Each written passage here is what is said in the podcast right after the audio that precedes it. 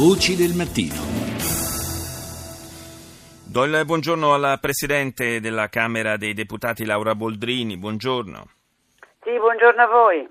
Presidente, eh, parliamo di Europa oggi e lo facciamo all'indomani di, questa, di questo tragico avvenimento, la, l'aggressione mortale nei confronti della eh, deputata britannica, laburista Jo Cox.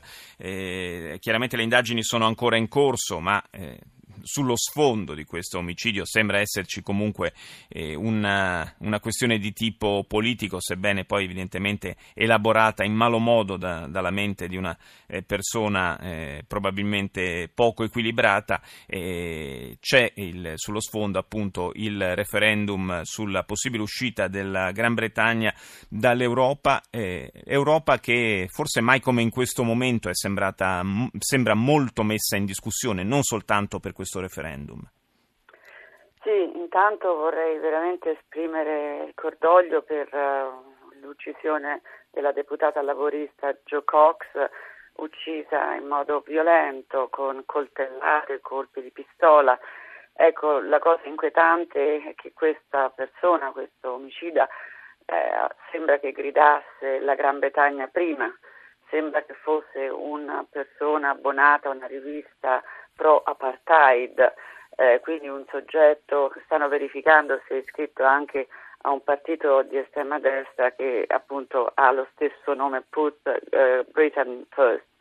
Quindi mh, purtroppo viene da pensare che anche il clima sempre più esasperato del dibattito politico poi in qualche modo mh, sia alla base di azioni eh, così violente. Ecco, io penso che ovunque oggi assistiamo a un clima sempre più acceso di confronto politico. Lo vediamo ecco, nella, in Gran Bretagna, io sono stata recentemente per il referendum, ma lo vediamo anche negli Stati Uniti, lo vediamo anche nel nostro Paese.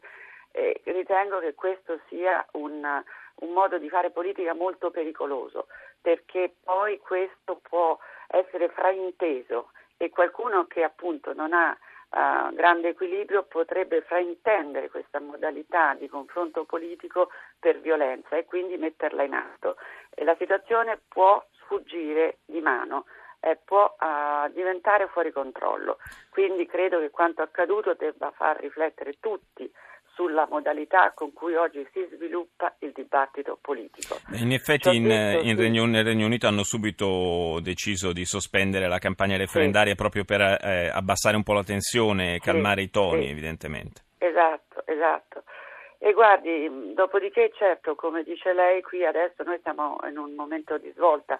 Io sostengo che questo referendum comunque andrà, sarà uh, un punto di svolta, cioè nulla sarà più come prima nulla sarà più come prima in Europa, perché se la Gran Bretagna uscirà, beh, sarà la prima volta che questo accade da quando esiste l'Unione Europea.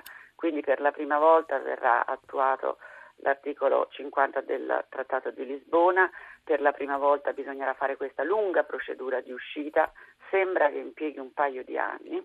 Sì, forse anche e di questo, più addirittura, si parla persino di quattro. Sì. Esatto, e questo comunque avrà delle implicazioni, ci sarà molta uh, come dire, ci sarà una, un, un, tempo molto prolungato di, uh, di sfiducia verso uh, l'Unione Europea perché si temerà che altri paesi facciano la stessa cosa, questo ci potrebbe esporre anche a in qualche modo azioni di natura finanziaria uh, nei confronti della, dell'euro, ma uh, se invece rimane, se invece la Gran Bretagna rimane, verranno applicate quelle condizioni che sono state trattate con la Commissione europea e anche questo per la prima volta. Per la prima volta uno Stato membro tratta alcune condizioni che vanno a intaccare dei principi fondamentali dell'Unione Europea, cioè che tutti i cittadini, tutti i lavoratori hanno le stesse condizioni. Che vuol dire? Vuol dire che la Gran Bretagna ha trattato il fatto che altri cittadini europei che vanno a lavorare in Gran Bretagna per un certo periodo di anni non avranno gli stessi benefit, le stesse condizioni certo. che i britannici, rispetto ai britannici e questo principio verrà applicato in tutti i paesi dell'Unione Europea, quindi si, can- si creerà un doppio standard. Dopodiché è possibile che su questa scia altri paesi chiedano nuove deroghe in altri ambiti. Quindi comunque è, è, il classico mattoncino, sarà... è il classico mattoncino che si sfila dalla, dalla base del, dell'edificio e rischia poi magari di, sì, far, però, di far, crollare tutto. Insomma. Però Paolo una cosa io ritengo che, ehm, che questa è anche un'opportunità perché è il momento in cui forse eh, si, si capirà che non si può più stare a guardare a meno che non si voglia prendere il rischio di vedere sgretolare questa Europa, facendo un grande favore ai nazionalisti e ai populisti. Questo è il momento di dire chiaramente chi vuole andare avanti verso un processo di un'unione sempre più stretta, quindi un processo federale, e chi non ci vuole stare. Io ritengo che sia il momento appunto di, ehm, di parlarci con molta chiarezza tra tutti gli Stati membri e consentire a chi crede eh, nell'avanzamento mh, di una unione sempre più politica di poterlo fare. Chi non ci crede mh, avrà la libertà di non farlo. Per questo io ho promosso a settembre la dichiarazione per una maggiore integrazione politica europea con i miei omologhi presidenti dei parlamenti. Eravamo in quattro a averla firmata a Roma a settembre, Italia, Francia, Germania e Lussemburgo.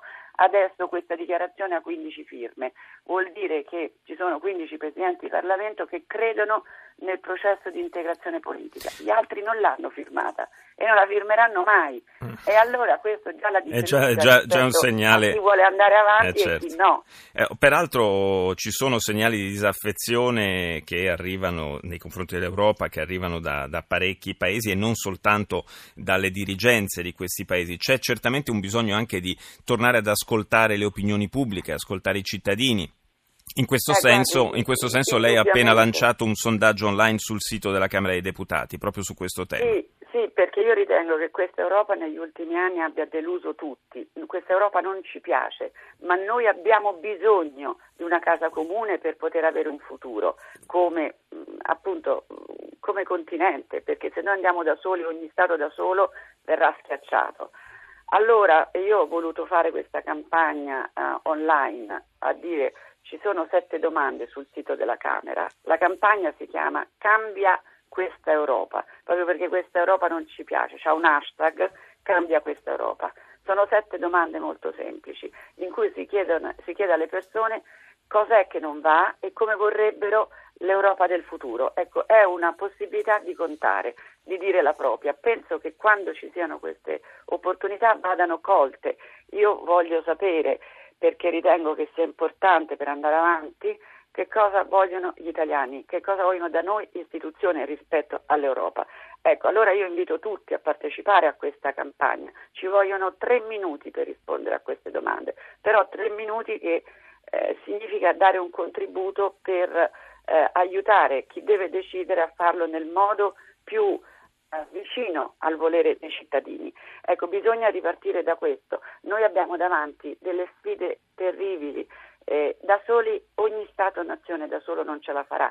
Dobbiamo fare questa lotta contro il terrorismo che è senza frontiere, dobbiamo gestire bene il fenomeno migratorio che è senza frontiere, abbiamo davanti la minaccia del cambiamento climatico, anch'esso senza frontiere. Come pensiamo di poterci riuscire da soli, ognuno per sé? Certo. L'unione fa la forza in tutti i campi, anche in questo, e allora io ritengo che dobbiamo però cambiarla questa Europa, perché così non funziona, è come, ecco, una, non so, l'Europa è come oggi una casa a cui stanno mancando delle travi e quindi noi dobbiamo rafforzarla questa struttura, eh, immettendo però dei materiali nuovi, ecocompatibili e socialmente compatibili.